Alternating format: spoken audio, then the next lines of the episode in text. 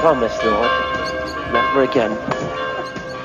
But I also know that you know what a weak-willed person I am.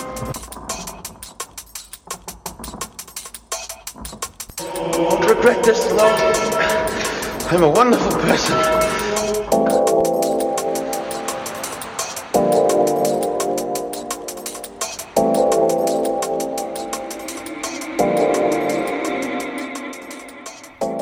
Psalm 88 Lord God of my salvation, I cry out before you day and night. May my prayer reach your presence. Listen to my cry. For I've had enough troubles, for my life is near Sheol. I am counted among those going down to the pit. I am like a man without strength, abandoned among the dead. I am like the slain lying in the grave, whom you no longer remember, and who are cut off from your care. You have put me in the lowest part of the pit, in the darkest places in the depths. Your wrath weighs heavily on me. You have overwhelmed me with your waves. You've distanced my friends from me. You have made me repulsive to them. I am shut in and cannot go out. My eyes are worn out from crying. Lord, I cry out to you all day long. I spread out my hands to you. Do you work wonders for the dead? Do departed spirits rise up to praise you? Will your faithful love be declared in the grave, your faithfulness in Abaddon? Will your wonders be known in the darkness, or your righteousness in the land of oblivion? But I call to you for help, Lord. In the morning my prayer meets you. Lord, why do you reject me? Why do you hide your face from me? From my youth I have been suffering and near death. I suffer your horrors. I am desperate. Your wrath sweeps over me. Your terrors destroy me. They surround me like water all day long. They close in on me from every side. You have distanced loved one and neighbor from me. Darkness is my only friend. Amen.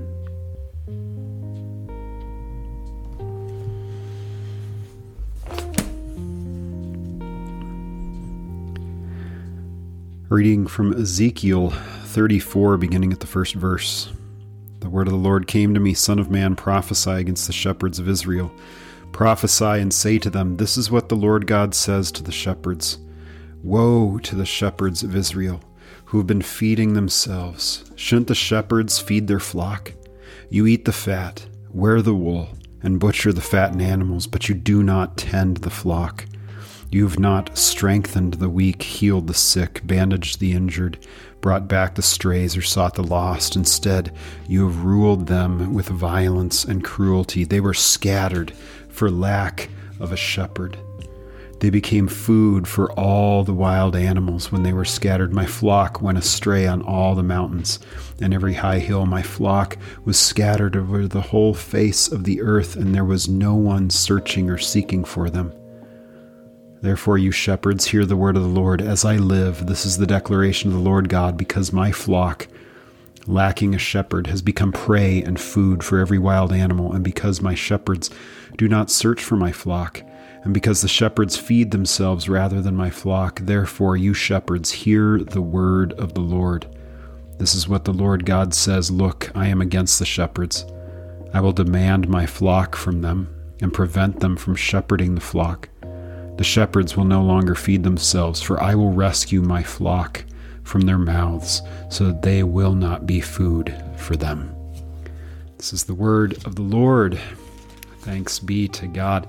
This is one of my favorite chapters in Ezekiel, although I've got plenty of them. We'll be coming up to another one of my favorites with the dry bones. But here you have the shepherds uh, being called out, and, and these are the I, I, tend to think of them as the religious leaders. They could also be the political leaders too, the ones who are supposed to lead and guide Israel, right? So, like David was called to shepherd his flock. So it could be talking about the king, talking about the the nobles, talking about the the people in power. This sense that you're supposed to be caring for the least of these. You're supposed to be uh, uh, caring for for your people in such a way that they have uh, they they are not afraid of you. You know, the, the sense of of you should not be lording things over others, even though you might be might be king, you might be in power, and and so then the the power that they have as shepherds as leaders is going to be taken away from them. Uh, that's one way to read it. I like to read it more from the religious point of view that here he is actually uh, preaching against the priests. He's preaching against the preachers. He's preaching against those who are supposed to be shepherding the souls of god's people and they've missed the mark They've dropped the ball. In so much so that they are using their position as shepherds, as leaders, to destroy their people rather than to love them, rather than to tend them, rather than to care for them.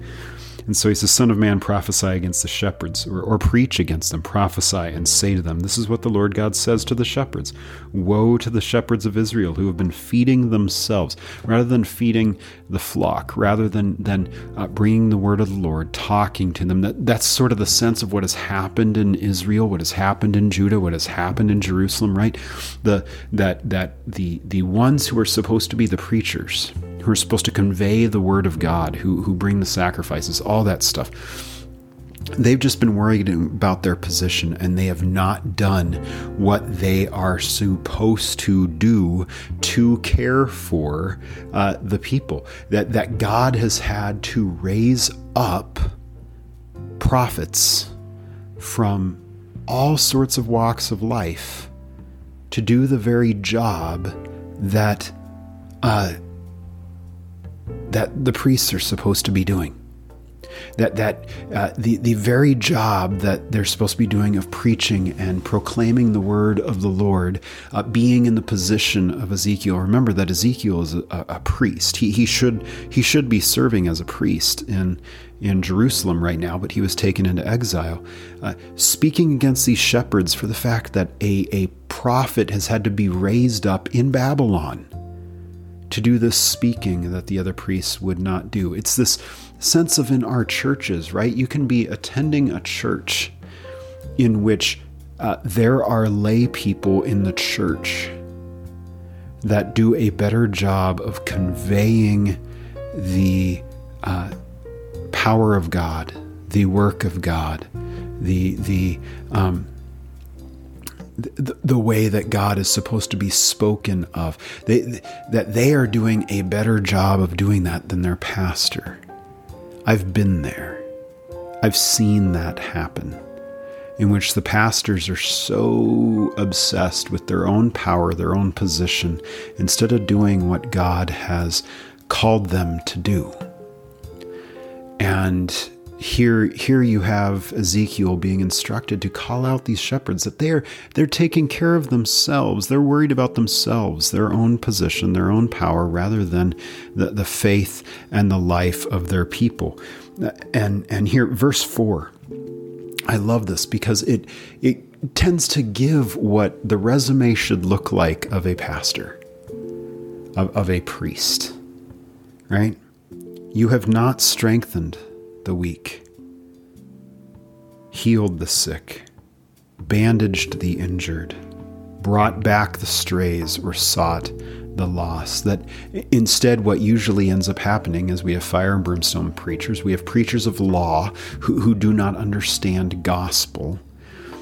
Who, who do not understand the work of God to care for his people. And so instead, what do they do? They belittle the weak. They say, well, you should have more faith. They, they do not heal the sick.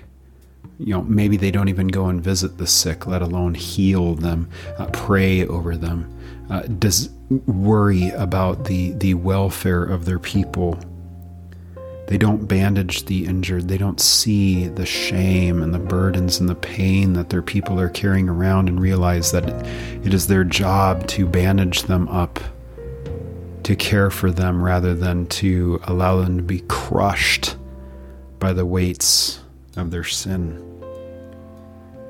We don't bring back the strays in the sense of going back to find the people who have uh, turned away and desired something else.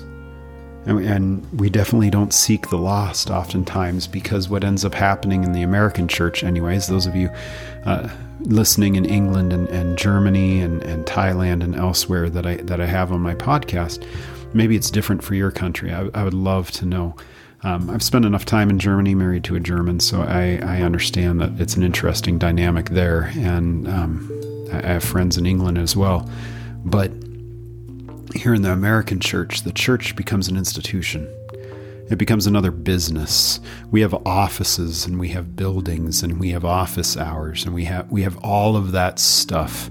And, and so the institution becomes important much more than the people, than the congregation. The institution itself, this this plant that you plant and need to keep alive and keep going becomes more important than the people that make up the plant.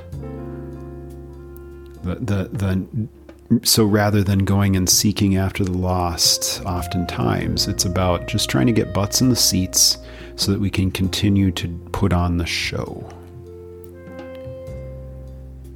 It says instead you've ruled them with violence and cruelty. This is where you can think of the the political leaders, but I also think of re- the religious leaders, right? Because it's it's kind of a theocracy. There's a king, but definitely the priests and the high priest especially has a lot of power says they were scattered for lack of a shepherd. This makes me always think of Jesus at the beginning of the feeding of the 5,000. I think it's the version in Matthew. I might be wrong, but he says that he has compassion for them because they were they were like sheep without a shepherd. That people are not there to tend to them, to speak to them, to carry them along the way. They became food for all the wild animals when they were scattered, meaning they've gone after all these other wild things and those things have taken them away. My flock went astray on all the mountains. We've talked about this that the mountains were where they were doing burning incense and sacrificing to foreign deities. So they I so instead of the shepherds doing their job to to tell them about the fact that they have a God and his name is Yahweh the Lord, uh, they go after other gods. There was no one searching or seeking for them. Hmm. That's going to be a painful indictment of those of us who are pastors, but then those of us who are Christians in general. That we don't search and seek after the lost. Therefore, you shepherds, hear the word of the Lord as I live. This is the declaration of the Lord God, because my flock, lacking a shepherd, has become prey and food for every wild animal, and because my shepherds do not search for my flock, because the shepherds feed themselves rather than my flock. Therefore, you shepherds, hear the word of the Lord. I read that and I think about the fact that, you know, there's a lot of pastors out in the world who, if they do any sort of Bible reading, if they do any sort of personal devotions, it's more for just preparing for Sunday or for some other study rather than doing uh, reading on their own for no other reason than they need to do it too. That that we as pastors oftentimes will place expectations on our people for personal reading, personal prayer time every day, but we hardly ever hold ourselves accountable for that. And uh, I know for me, I can't go a day without sitting down and, and reading the scriptures because I need to hear from the Lord because sometimes what what I have in my own personal devotions that is just time for the word to speak to me, to preach to me, to feed me spiritually so that I might be ready to feed my people. I actually find more stuff there and oftentimes uh, stuff that correlates with the lectionary texts that we have for the following Sunday, in which it helps me become a better preacher because I allow the scripture to preach to me first before I preach it to the others. And that's kind of a necessity. Those of you who are pastors who are listening, how is that going for you? Are your expectations of your people the same as you have for yourself? But then also, how are you nurturing your own life so that when it comes time to feed the flock, you're able to do it more boldly and do it in such a way that you know it's something that you need too. This is what the Lord God says, verse 10 Look, I am against the shepherds. I will demand my flock from them. and prevent them from shepherding the flock. Here it's the removal of the king, but also it's here the removal of the priesthood, the removal of the temple, saying all this stuff is going to be started over. And in fact, it doesn't get back to the feeding of the flock until God does it. And we'll actually see that in the second half of this chapter, or the second and third portions, because we're going to be covering that over the next uh, next week or so after, because it is that God then says He's going to be the shepherd. And who do we find that in but Christ? Who do we find that in but Christ? That it is that sometimes, church, a church will fail a pastor will leave not because they're a bad pastor, but because God has said you're done. Your time is done with this flock. They need a different they need a different shepherd.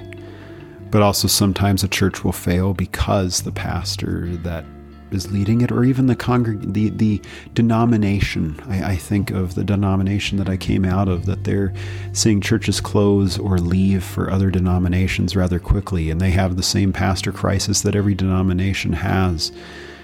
And in part, I wonder if it's God's judgment upon us, upon them, for leaving the way but here, this prevention of bad shepherds doing bad things, I pray that that would happen more often to protect the people, protect you.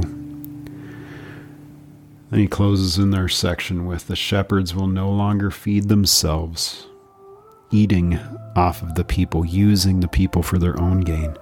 For I will rescue my flock from their mouths so that they will not be food for them. To those of you who have been hurt by the church, I'm sorry. Those of you pastors who have been hurt by the church, I'm sorry. But there's something more there, you know it, I know it. That it is that, that when we make the Christian more important than the Christ, we lose the gospel and we lose Jesus. When we start to think that, well, we need to look at the Christians to better understand Jesus. Only if you look at the Christians and go, wow, these are a bunch of sinners and he's called them yes. Church, I pray that you have a good shepherd in your life that is proclaiming the word to you, proclaiming the gospel to you. That it is that even in our worst of circumstances, in our worst of situations in which uh, we, we feel as though the, the Word of God uh, is failing us in some way, to have um, to have the Lord be one who comes to us, speaks to us, and um, sends us some sort of preacher that we need at some point. That's my prayer for you always that you have a preacher in your life to speak to you of the glory of God, the work of God, and specifically uh, God's mercy upon you in Jesus. I pray that that is so, that He's the good shepherd, that He will not devour you, but He is the one who bandages your wounds who, who takes away from you your burdens, your sin, your shame. My prayer is that that would continue to be uh, the word that you hear of this Jesus. That he's not one who comes to you and demands of you or else, but instead he says, No, let me give to you. May that be so this week. Let us pray. God of love, giver of life, you know our frailties and failings. Give us your grace to overcome them. Keep us from those things that harm us and guide us in the way of salvation through Jesus Christ, our Savior and Lord. Amen. Well, church, thank you for listening and sharing this with others. Please continue to do so. Give us some reviews wherever you are listening. Uh, it makes it easier for people to find us. But otherwise, uh, go in peace. Serve the Lord. We'll see you next time.